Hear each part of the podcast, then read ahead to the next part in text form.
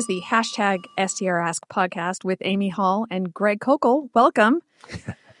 Welcome to you, Amy. all right. Greg, today I have a few questions that are all Bible related. Okay. So the first one comes from Andrew.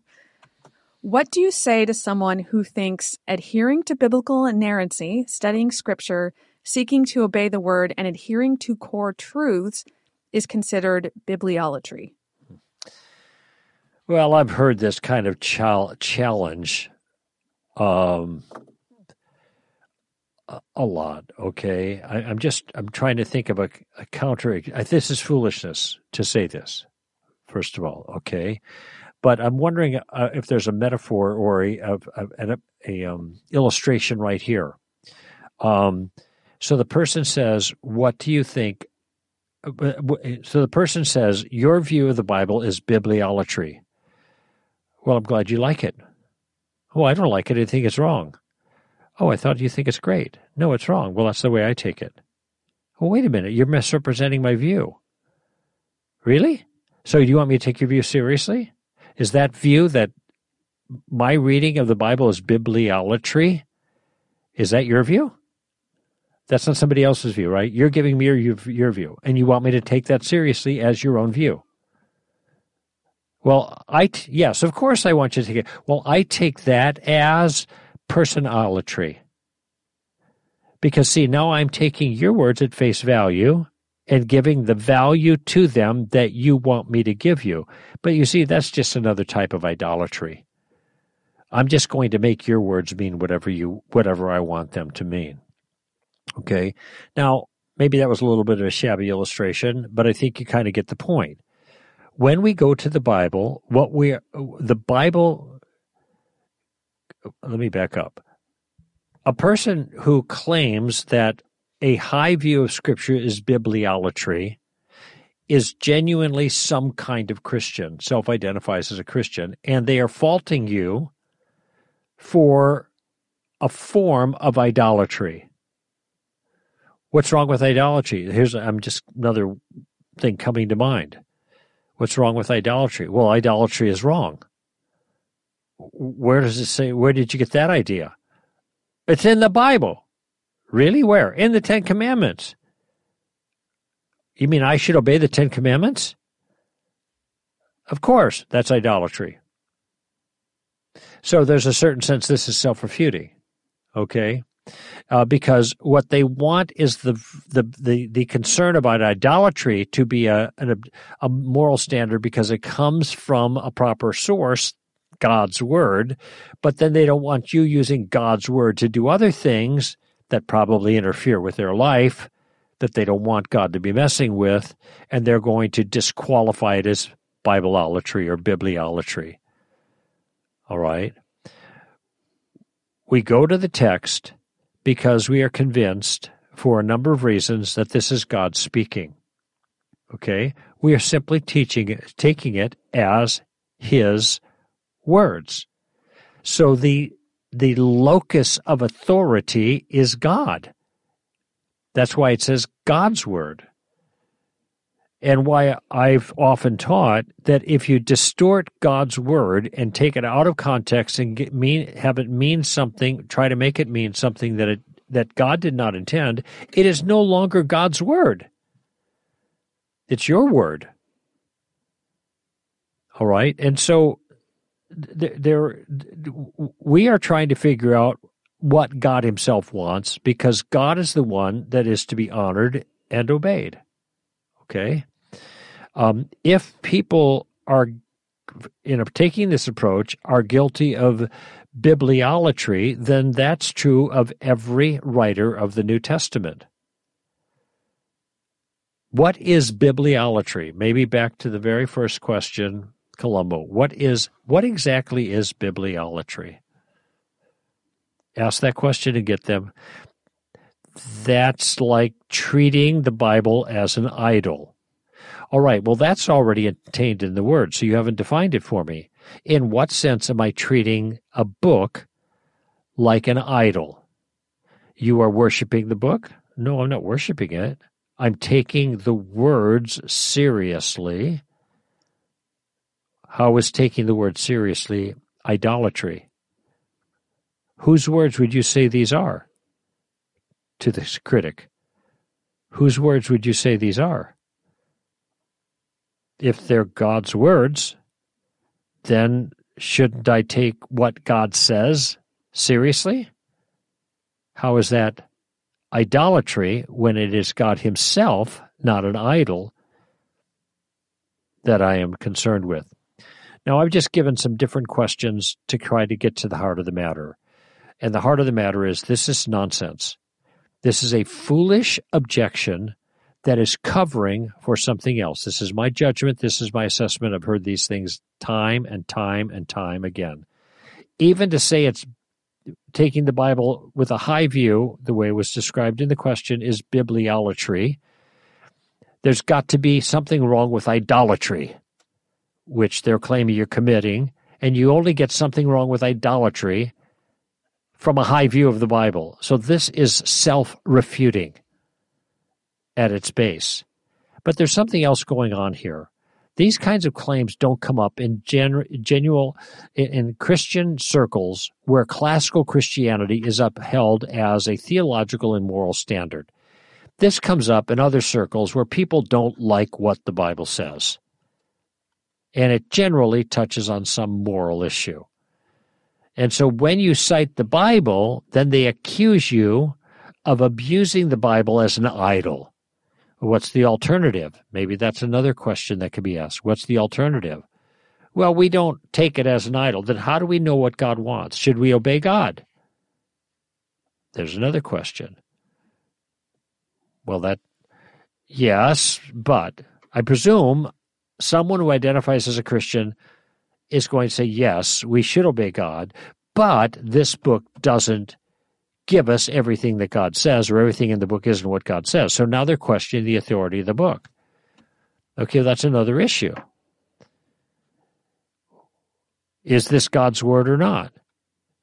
If it's not God's word, that's a low view of Scripture, then I don't know what you're going to follow for God. Your feelings?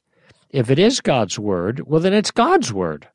It's not an idol to take God at his word. This just happens to be in book form. What if God just spoke these words directly to us because he was standing in front of us? It would be no less or more authoritative. It's the same thing, it's just a different token. The token is the representation of the original type. The type is God is God's intentions, desires, propositions, whatever. If he says them to us speaking, the token is in the speech. If he writes, has somebody write them down, the token is in the book. But nevertheless, the type is the same. And so we're just trying to obey and take seriously the original thing coming from God. What is the problem with that? One illustration I could give to somebody who said this is well, if God appeared to me, he came and stood before me, metaphorically speaking, of course, and he told me something and I took it seriously, is that idolatry? It's obviously not idolatry. It's obviously not. If you are taking God's word seriously, you are not being idolatrous. Now, if we're wrong about the Bible being God's word, then yes, it is idolatry. If if it's not actually God's word and we're taking it as a greater authority than God, which I don't even know how we would know that was the case, because the only way we know who God is and what he wants is from his revelation. But let's just say this is not truly from God. Then yes, we are we are following false things about God. We are worshiping a false God. Even if we're not worshiping the Bible, we're worshiping a false God if we believe false things about him and we're not worshiping the true God. If, but, if the book were a, an object of veneration, if I had my Bible sitting here and I'm bowing down to my Bible and I'm worshiping, it, and the book itself, the object, mm-hmm. was the object of my veneration, then they might have a case. But that's not what we're doing. Right, but if you if the Bible is not God's word, then we are mm-hmm. worshiping a false god, even if we're not worshiping our yeah, Bible. The problem the problem there is not idolatry. It's it's I mean uh, yeah, the it it means that the God that we are worshiping is not the true right. God. Yeah. So the real problem here is whether or not the Bible is God's word. That's that's the whole question. It, that is where you need to take this discussion. If the Bible is God's word, then we should take it seriously. If it's just like we would take God seriously if he spoke audibly to us. If it's not God's word, then we shouldn't take it seriously. So I think that's where you need to take this discussion. Now, the irony is if you reject God's revealed word in order to follow what you think is right, now you really are being idolatrous. Idolatry of self. yes. So th- that's the whole irony of this because they are rejecting the objective word that God has given us in favor of their own ideas. And how is that not wrong? I mean, that's something else you could ask. Well, how, if you're rejecting God's revelation, how is that not wrong? And again, you're back to the question, is it God's revelation? And so I think that's where you need to take this. Yeah. Okay, Greg, here's another question from Stephanie. My husband and I have been reading through the Gospels with our boys, age five and seven. They are paying attention and noticing lots of details. What suggestions or perspective can you give for helping explain the differences in the accounts? For example, whether the fig tree shriveled immediately or after he cleared the temple. Well, yeah, this is a little difficult with younger kids because there are peculiarities to ancient accounts of things that are not characteristic of more modern accounts. So to have to have a time gap I'm thinking specifically of that illustration, biblical illustration she mentioned, to have a time gap in in an account of something is not characteristic of the way we write. Okay? But it is characteristic of their writing there. What you have in, the one account, the abbreviated account, you have the cursing, and then you have the people responding to the cursing, which fig tree uh, withered right away. But when you look at the other account, you realize between those two verses, there are a bunch of other things that happen. Now, the fig tree withered right away, but they weren't taking note of it until they came back. Okay. Mm-hmm. And so that journey in between is simply not recorded. So it is characteristic of our interactions with others and we telling stories and stuff and this is what i think the boys would understand is that there that we often will leave chunks of information out because we're trying to put together different points that we're trying to emphasize. So when the boys are going swimming and have this big thing in the pool that was a lot of fun, you don't mention that you had hot dogs between the time you got there and the time you had the fun in the pool. Okay, that might be left out because the hot dogs are not relevant to the idea of going to the pool and playing this game. Okay, but there's a big chunk that's left out. Now, another brother who's explaining that, who really likes hot dogs, might say, We got there, we ate a bunch of hot dogs, and then we played this game. Okay. So the difference in the accounts is that one leaves out a section that was important for his purposes, but in the case of the other, it wasn't relevant, so they collapsed the two together. Okay, as if one happened right after the other. All we have to be aware of is that these texts are not declaring that they happened right together. Um, they were subsequent to each other, but we know they weren't right together because another text indicates what happens in between.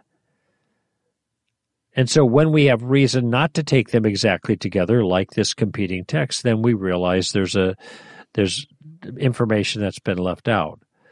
The writer of the truncated one was trying to draw the most attention to the cursing and the response of the disciples, and so he puts them together. And this is not unusual for ancient texts. Uh, things in ancient texts are not necessarily in consecutive order. They're topically arranged, and uh, because the writers were trying to make particular points with these biographical pieces of information or these biographical sketches about Jesus.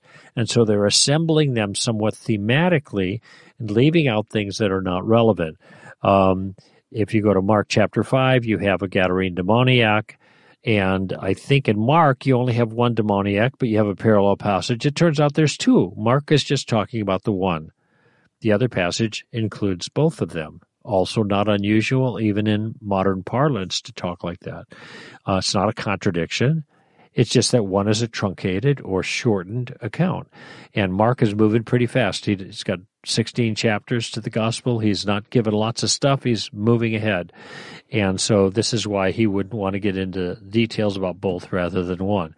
Um, I'm speculating, but that's my assumption. But uh, take comfort in the realization that writings from the ancient Near East followed different standards to be considered accurate and uh, truthful in what they communicated. Uh, different standards than what we have today. So uh, we it's anachronistic. It's reading back into the past, something from the present, to demand a certain manner of communication from people who aren't used to that and then somehow disqualify that um, as being inaccurate or unsound. And I think the key thing you said, Greg, is that sometimes there's information that you don't have that brings the two together. So, one thing I would say is that anything that you're going to find in the Bible has been thought about. We've had 2,000 years to think about it. People have theories about different things, they offer different solutions. So if you come across something you don't know how to reconcile, and maybe even you you read the explanations and you don't fully buy any of them. I always think of something that J.P. Moreland wrote about inerrancy one time. And he was talking about how in science, when they look at everything, they create these theories, they figure out how things work, but then there'll be these anomalies. But they don't throw away the theory because of the anomaly. So let's say, you know, we believe in inerrancy. We believe that God's word is true and that all of the Bible is his revealed word. And maybe there's something I can't explain. Right. I shouldn't throw away inerrancy because inerrancy is based on the idea not from adding up every true statement, but from the idea that the Bible is the word of God. That's what that is based on. It's the nature of the Bible that leads to our view of it as being mm-hmm. inerrant.